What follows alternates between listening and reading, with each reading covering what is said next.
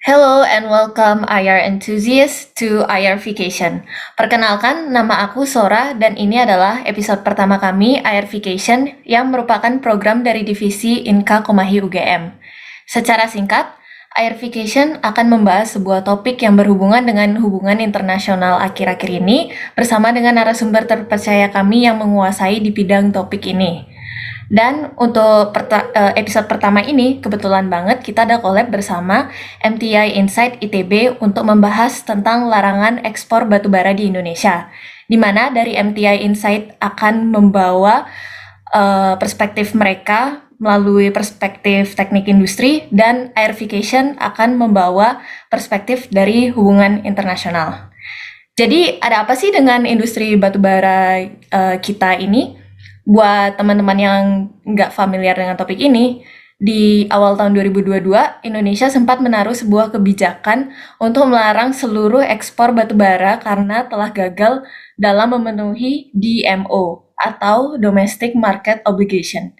Efeknya secara domestik adalah kenaikan, salah satunya adalah kenaikan listrik di mana pemerintah sendiri sadar bahwa dengan melakukan hal tersebut bisa saja menghambat perekonomian kita apalagi di situasi pandemi ini yang baru saja akhir-akhir ini bisa bangkit perla secara perlahan-lahan. Dan secara internasional, Indonesia menerima desakan dari negara-negara penerima ekspor seperti India, China, Jepang, Filipina, dan negara Asia lainnya, karena mereka sangat bergantungan dengan batu bara milik Indonesia. Melihat situasi ini, Indonesia kayaknya terjepit banget karena isu ini.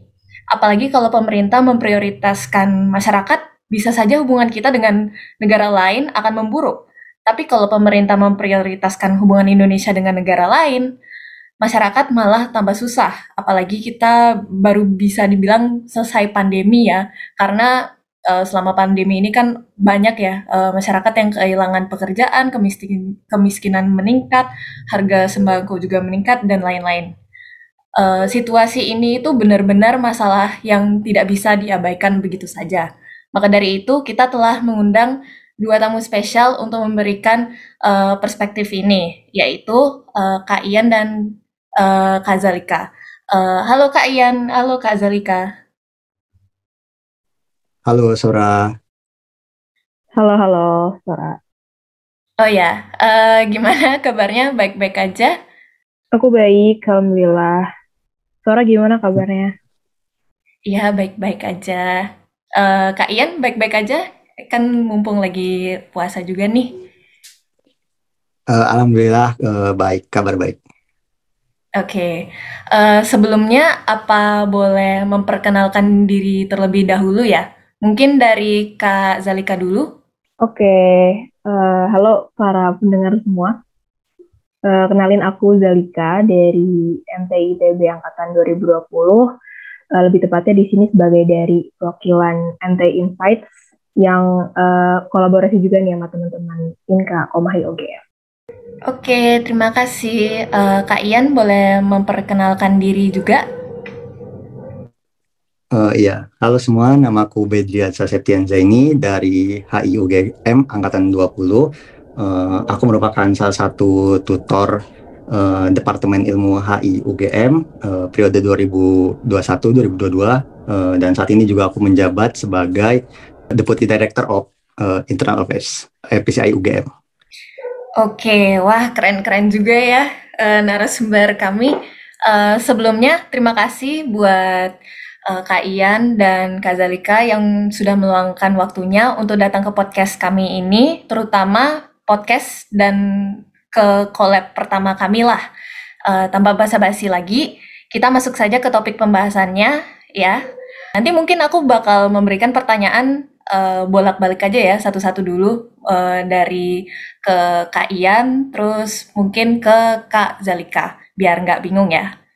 Uh, untuk pertanyaan pertama, sebelum kita bahas seluk-beluk isu ini, menurut Kak Zalika, apa bisa memberi latar belakang sektor industri batubara di Indonesia ya? Seperti bagaimana sih sistem pelaksanaannya antara industri batubara sendiri dengan pemerintah?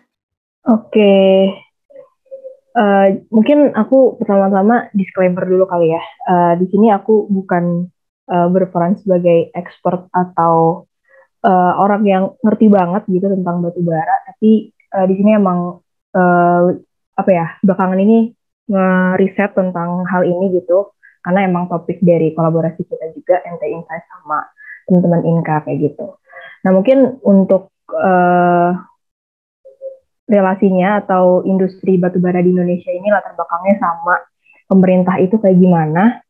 Uh, yang pertama pasti pemerintah itu ngeregulasi gitu ya. Regulasi dalam artian pemerintah ini mengatur uh, keberjalanan industri batubara di Indonesia. Nah, yang pertama itu aturan yang pertama yang aku tahu dan sempat riset juga itu tentang pengembangan dan pemanfaatan batubara itu ada di Undang-Undang Nomor uh, eh, 3 tahun 2020 di mana pemerintah nih uh, ngatur nih gimana sih caranya batubara ini mengelola uh, tambangnya mulai dari uh, pertama diekstrak, pertama ditambang sampai pengelolaan di hilirnya gitu di ujungnya.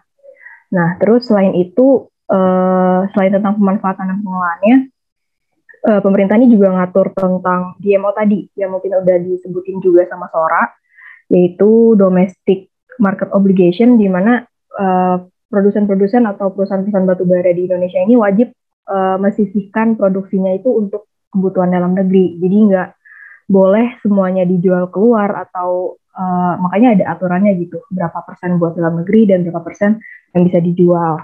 Nah tapi selama ini selama ya kurang lebih lima tahun ke belakang gitu ya peraturan peraturan ini termasuk uh, utamanya di MO ini itu tidak terlalu apa ya tidak terlalu uh, acuhkan kali ya bisa dibilang bahasanya sama uh, perusahaan-perusahaan batubara ini gitu. Jadi uh, kenapa sebenarnya aku nggak tahu sih alasannya kenapa mereka dia kayak nggak mau ngikutin aturan ini mungkin uh, ya alasannya tentang keuntungan kali ya uh, di dalam negeri kan mungkin nggak se segitu apa ya segitu harganya segi, segitu tinggi daripada dijual uh, ekspor ke negara luar gitu.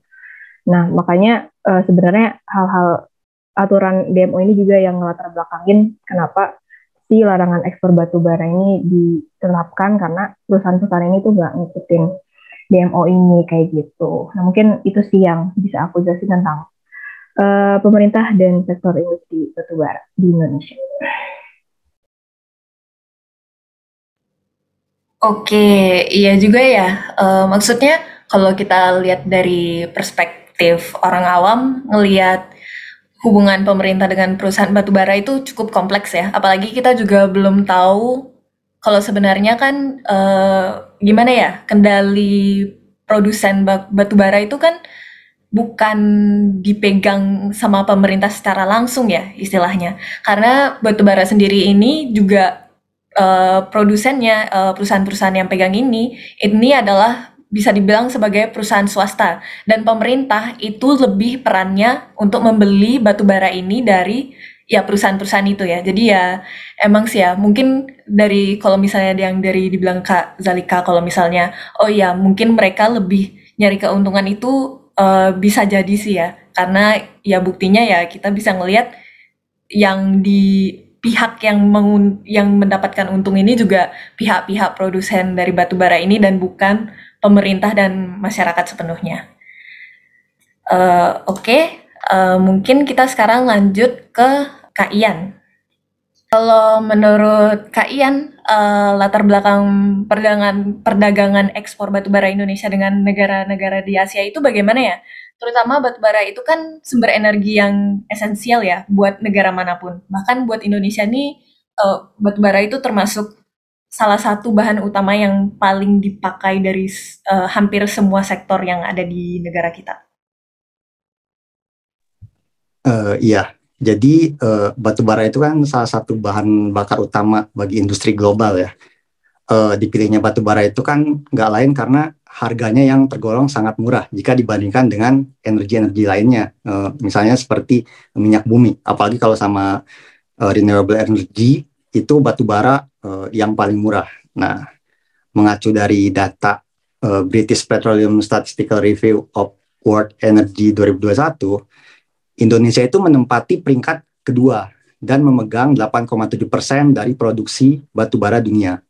Nah, Indonesia sendiri uh, telah bermitra dengan banyak negara seperti China dan India, itu dua dua negara utama uh, im, uh, pengimpor batu bara dari kita uh, untuk mengekspor batu bara dengan kalori rendah, yakni di bawah 5.000 kalori per gram, hingga batu bara yang berkalori tinggi, yakni di atas 6.000 kalori per gram. Uh, begitu. Oke, uh, iya juga sih ya. Maksudnya batu bara itu kan benar-benar ya murah juga ya. Dan emang meskipun ada konotasi uh, gimana ya bukan buruk juga ya tapi uh, karena kita melihat juga climate change ya kan uh, banyak negara-negara dan bahkan organisasi internasional juga udah mulai mencari cara uh, mencari alternatif baru lah uh, untuk gimana caranya kita bisa menggunakan energi yang lebih uh, environmentally friendly lah ya bahasanya. Dan emang juga susah ya. Maksudnya kita lihat negara yang seperti India dan Cina yang ya termasuk negara kaya juga lah ya. Mereka aja negaranya masih bergantungan banget sama ekspor uh, batu bara dari Indonesia. Jadi emang ya menarik juga sih ya kalau misalnya dilihat situasi ini. Padahal mereka mampu tapi masih mengandalkan batu bara juga. Nah, kalau misalnya dari sisi internasional, bagaimana sih respon negara yang bergantungan dengan impor batu bara dari Indonesia ini? Kan apalagi kan uh, ada bentuk negosiasi yang uh, ada bentuk negosiasi nggak ya untuk men, mencab, uh, terhadap pencabutan kebijakannya?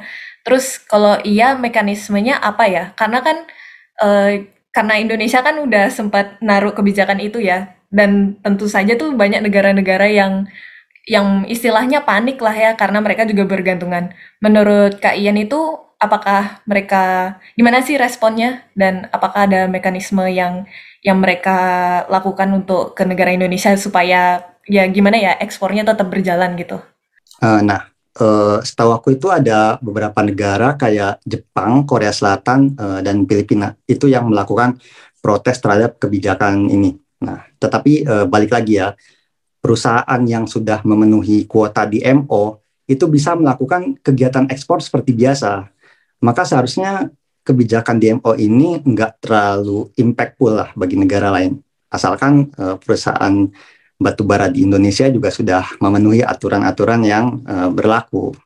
Nah, untuk pola approaching negara-negara lain itu uh, sampai saat ini juga uh, terlalu kelihatan ya. Tapi yang pasti mereka sudah berkomunikasi uh, intensif dengan pemerintah kita dan pemerintah kita juga nggak akan uh, tight gitu soal rulesnya uh, karena batu bara ini kan jadi salah satu bahan bakar utama bagi uh, perindustrian global gitu kalau sampai uh, rantai pasoknya terganggu ini juga akan menjadi efek domino gitu untuk supply chain dari produksi produksi barang lainnya.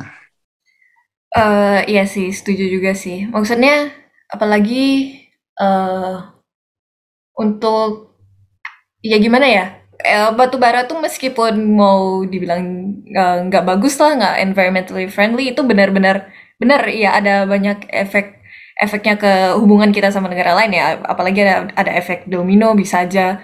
Mungkin kalau misalnya ini worst case scenario mungkin bisa aja bawa, uh, trade war nanti. Misalnya kalau kita hubungannya sama satu negara ini malah negara ini karena kita misalnya nih kita nggak mau ekspor batu bara nanti uh, besoknya misalnya Jepang nggak mau ekspor mesin-mesinnya mereka lagi gitu kan jadi kan emang ada gimana ya ada istilahnya tuh ada fear kalau misalnya kalau misalnya kita nggak mau menjalankan uh, ekspor ini apakah ada uh, efek yang lain yang bakal meng mengancam buat kemajuan negara kita sendiri juga ya.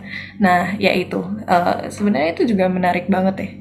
Terus kalau misalnya uh, ini pertanyaan buat Kak uh, Zalika di Indonesia sendiri, apakah kita masih mengandalkan uh, gimana ya energi batu bara secara sepenuhnya ya? Uh, atau mungkin kalau menurut Kak Zalika, apakah apa aja sih tantangan negeri kita untuk kalau misalnya kita harus bertransisi ke sumber energi yang lebih bersih?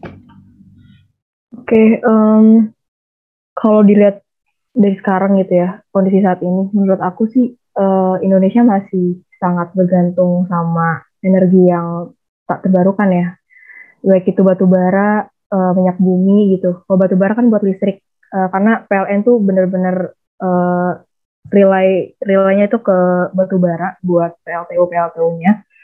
Terus kalau misalnya minyak bumi ya masih dipakai buat uh, BBM, buat kebutuhan-kebutuhan uh, energi lain juga gitu. Nah, menurut aku tantangan terbesarnya apa? Menurut aku tantangan terbesarnya itu uh, teknologi kali ya, perkembangan teknologi buat uh, ngedorong si energi terbarukan ini. Karena kalau di Indonesia kalau dilihat juga gitu, uh, kan mungkin ini pendekatannya dari kayak energi terbarukan itu kan butuh butuh teknologi yang bisa dibilang gak nggak nggak ya bukan yang udah ada atau butuh teknologi yang lebih advance daripada teknologi yang udah yang udah ada sekarang kan. Maksudnya khususnya di Indonesia. Kalau di negara lain seperti negara maju kayak Amerika atau negara-negara di Eropa mungkin emang udah berkembang dan emang udah dihasilkan juga di sana. Tapi uh, in particular di Indonesia itu masih belum terlalu dijamah dan belum dikembangkan gitu. Nah menurut aku tantangan terbesarnya di situ sih. Di gimana kita bisa uh, secara mandiri ngebikin teknologi yang mendorong uh, untuk penghasilan energi terbarukan ini dan juga menurut aku yang gak kalah penting juga adalah dukungan dari pemerintah gitu.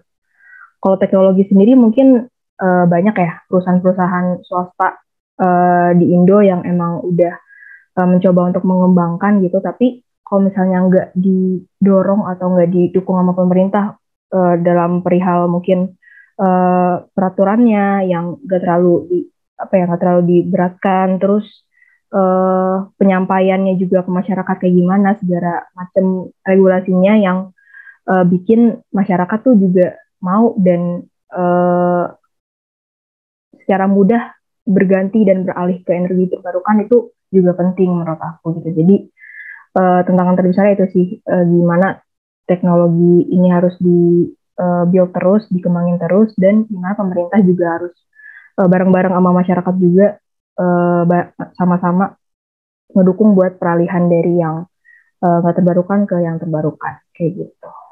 Iya sih, uh, bener ya. Maksudnya emang sih salah satu kata kunci yang mungkin yang paling penting itu adalah teknologi kan ya.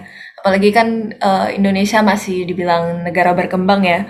Buat bertransisi ini uh, merupakan bukan hal yang mustahil, cuma mungkin gimana ya bahasanya ya, mungkin ada bakal ada banyak tantangan yang lebih besar khususnya buat negara kita yang masih uh, ya in development lah ya.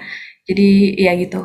Kalau misalnya buat Kak Ian, uh, bagaimana sih respon organisasi internasional terhadap pasar ekspor impor batubara ini? Uh, apakah ada inisiatif untuk memberikan alternatif yang bersih tanpa menggoyangkan perekonomian negara kita serta negara yang membutuhkan ya. Karena apalagi kan sebelumnya tadi kita udah mengomongkan mungkin ada masalah di teknologi, tapi kan kadang banyak ya organisasi internasional yang sering mendorong negara-negara, apalagi kan Indonesia termasuk negara penghasil ekspor terbesar ya. Jadi kan istilahnya kita tuh ditakut-takutin lah sama negara internasional ini. Tapi menurut menurut gimana ya dari perspektif uh, orang awam kan Indonesia kan masih belum mampu. Jadi apakah ini ada mungkin treatment yang tidak adil kah atau gimana sih menurut Kak Ian? Oke, okay, uh, eh, jadi menurutku uh, untuk kebijakan di MO ini ya sebenarnya menurut aku nggak akan berdampak uh, long term, nggak akan berdampak panjang karena uh, ini tidak semua perusahaan berlaku nakal terhadap peraturan DMO pemerintah. Larangan itu hanya dilakukan kepada perusahaan yang belum memenuhi kuota DMO. Jadi kalau ada perusahaan yang sudah memenuhi kuota DMO itu kan sudah boleh ekspor gitu. Jadi sebenarnya yang dipermasalahkan pemerintah itu adalah uh, perusahaan-perusahaan ini tidak uh, apa ya, tidak patuh terhadap uh, ketentuan DMO karena kan ketentuan DMO ini sudah ada sejak tahun 2018 sebenarnya dan aturan DMO itu dikeluarkan agar uh, supply di dalam negeri itu uh, bisa terjaga untuk uh, utamanya pasokan listrik kita gitu. Jadi sebenarnya uh, larangan itu kan muncul karena uh, uh, supply supply dalam negerinya itu tidak terpenuhi kan seperti itu. Nah, tapi yang menarik sebenarnya uh, ini melihat uh, konteks kontemporer ya. baru baru-baru ini Uni Eropa berencana untuk melarang impor batu bara dari Rusia yang bisa membuat uh, Indonesia itu menjadi pasar alternatif dari negara-negara Eropa. Jadi negara-negara Eropa yang sebelumnya uh, kerjasama dengan Rusia uh, terkait dengan batu bara itu bisa memilih Indonesia sebagai alternatifnya. Nah, sejauh ini menurut beberapa sumber yang aku ikuti itu udah ada Italia, Spanyol, Polandia dan Jerman yang tertarik untuk membeli batu bara dari Indonesia. E, menurutku e, ini juga wajar karena Indonesia jadi salah satu produsen batu bara terbesar di dunia. Selain adanya instabilitas politik di Eropa, hal yang membuat e, batu bara terjaga di harga tinggi itu disebabkan oleh hubungan China dan Australia yang merenggang. E, Perlu kita ketahui bahwa China dan India itu mengkonsumsi 65% dari produksi batu bara dunia. Maka adanya perenggangan hubungan yang berimbas yang berimbas pada pemutusan impor batu bara dari Australia oleh China juga memiliki dampak yang signifikan terhadap supply demand dan harga batu bara dunia.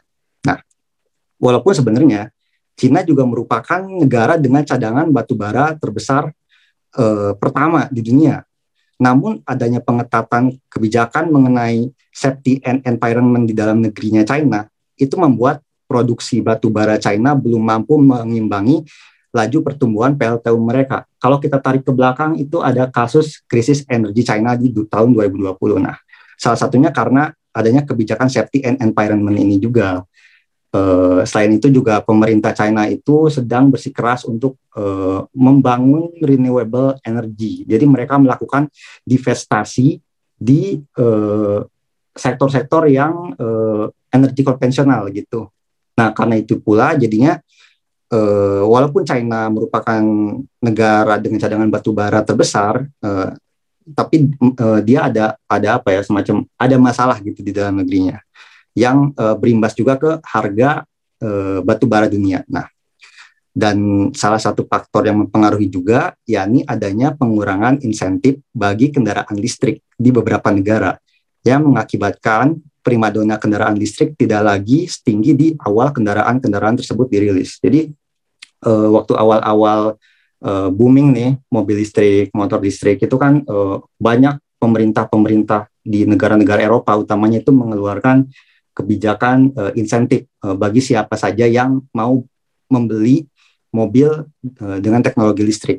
Nah, untuk sekarang uh, kebijakan itu tuh lama-lama dikurangin, insentifnya dikurangin. Jadi udah udah nggak masyarakat tuh udah nggak tertarik banget lah dengan uh, mobil listrik begitu. Begitu. Oke, uh, iya sih ya. Berarti Mungkin kalau misalnya dari apalagi dari krisis, uh, bukan krisis ya, apa sih namanya, perang yang saat ini antara Ukraine, uh, dan Rusia, itu benar-benar bisa ngefek secara global. Apalagi, uh, dengan iya, yang tadi Kak Ian mention, uh, tentang Indonesia yang bisa saja menjadi, uh, salah satu opsi buat negara-negara Uni Eropa untuk mendapatkan, uh, source, uh, batu bara mereka. Uh, iya sih, bener juga sih Kak.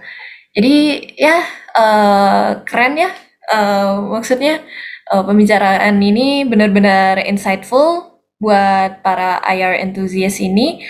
Uh, ini adalah akhir dari segmen pemaparan materi dari Kak Ian dan Kak Zalika.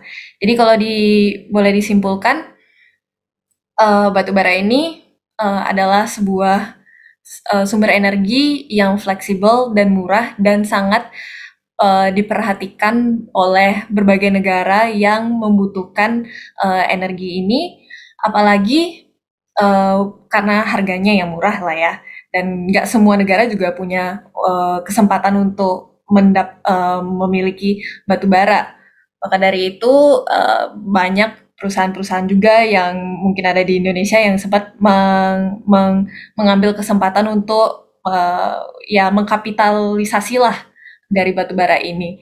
Meskipun uh, dengan uh, kesempatan mereka untuk mengambil mengambil keuntungan dari apalagi situasi pandemi ini, uh, DMO itu sempat ditaruh ya Uh, tapi DMO pun DMO yang ditetapkan oleh pemerintah itu juga sebenarnya itu sementara kalau nggak salah itu 10 hari karena efeknya juga ya itu ada banyak respon dari negara-negara penerima ekspor batu bara.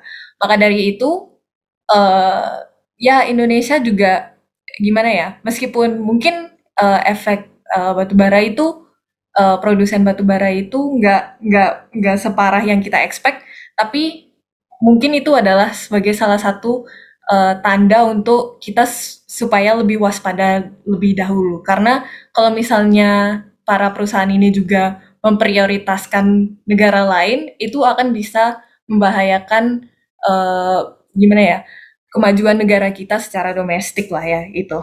Jadi uh, ya kalau bisa saya simpulkan sih seperti itu ya. Apakah uh, sebelum kita tutup adakah uh, satu dua kata dari Kak Ian atau Kak Zalika buat yang lagi ngedengerin?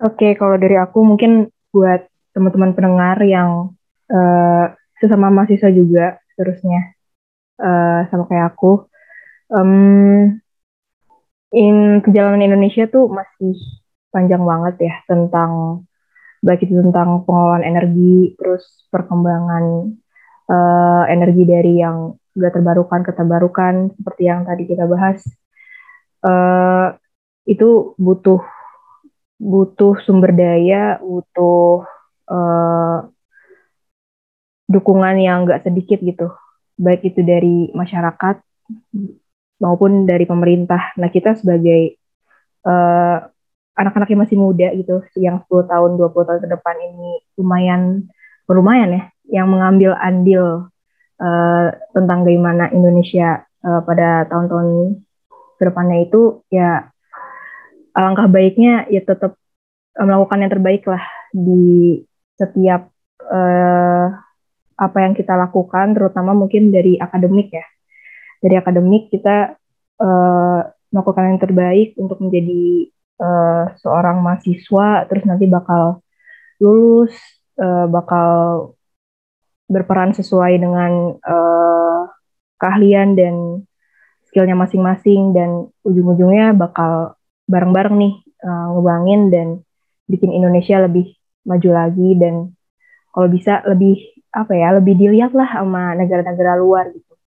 Karena ya Indonesia kan negaranya negaranya terus banyak banget kekayaannya tapi uh, belum terlalu apa ya belum terlalu bisa dimanfaatkan secara maksimal dan uh, belum terlalu bisa bilang belum terlalu dilihat lah gitu sama negara-negara internasional. Jadi uh, peran-peran peran kita semua uh, anak-anak muda Indonesia buat uh, bikin Indonesia jadi lebih baik lagi dan lebih uh, bermanfaat lagi bagi masyarakatnya sendiri dan masyarakat Indonesia, masyarakat dunia secara keseluruhan. Gitu. Oke, terima kasih Kak Zalika. Kalau dari Kak Ian, apakah ada satu dua kata yang mau dibilang buat para pendengarnya? Iya, uh, kalau menurutku uh, sampai dengan podcast ini dibuat, pasti ke depannya masih ada uh, dinamika dari konstelasi politik global. Jadi uh, apa yang kita bicarakan hari ini tuh uh, ke depannya belum tentu uh, sama gitu. Pasti ada perubahan-perubahan. Apalagi juga ini terkait dengan energi uh, di mana sedang digaungkan sekali uh, terkait dengan renewable energy, terus juga uh, pasokan energi global yang demandnya semakin meningkat, apalagi China sebagai negara industri juga membutuhkan energi yang sangat besar dengan proyek-proyek BRI-nya untuk mengamankan kepentingan energi energi nasionalnya. Jadi uh, apa yang kita bicarakan hari ini tuh uh, ke depannya pasti masih ada perubahan gitu. Jadi uh, bagi kalian yang uh, tertarik gitu terkait dengan energi ini uh, wajib banget nih buat ngikutin uh, perkembangan dinamikanya tersebut. Jadi kita bisa paham uh, apa ya uh, ceritanya dari awal gitu. Uh, kita bisa tarik garisnya gitu dari awal dari podcast ini dibuat sampai dengan nanti ke depannya. Uh, begitu kalau dari aku. Oke, terima kasih Kak Ian. Uh, wah, keren banget ya closing remarks-nya dari Kak Ian sama Kak Zalika. Apalagi pembahasan kali ini menarik banget sih. It is quite unexpected melihat isu ini benar-benar ada korelasinya sama sama kehidupan kita sehari-hari juga. Tapi sayangnya kita cuma bisa sampai saat ini dulu ya. Kami dari Airification mengucapkan terima kasih banyak kepada Kak Ian dan Kak Zalika yang sudah meluangkan waktunya buat mengisi uh, podcast di sela-sela kesibukannya. Kami juga mau berterima kasih buat para IR enthusiast yang sedang mendengarkan podcast ini dan kami harap apa yang kita bawa kali ini benar-benar insightful and made you guys more curious tentang isu-isu seperti kali ini. Jangan lupa untuk klik follow untuk podcast kami di Spotify juga ya. Uh, buat yang ketinggalan episode lainnya da dari HIUGM, langsung cus saja dicek dan didengerin ya, karena topiknya asik-asik dan sayang banget kalau dilewatin. Selain itu, jangan lupa follow Instagram dan Twitter Komahi UGM dengan username at Komahi ya. Oke, kalau begitu aku Sora undur diri dulu ya. Sampai jumpa in the next month of April. Bye-bye.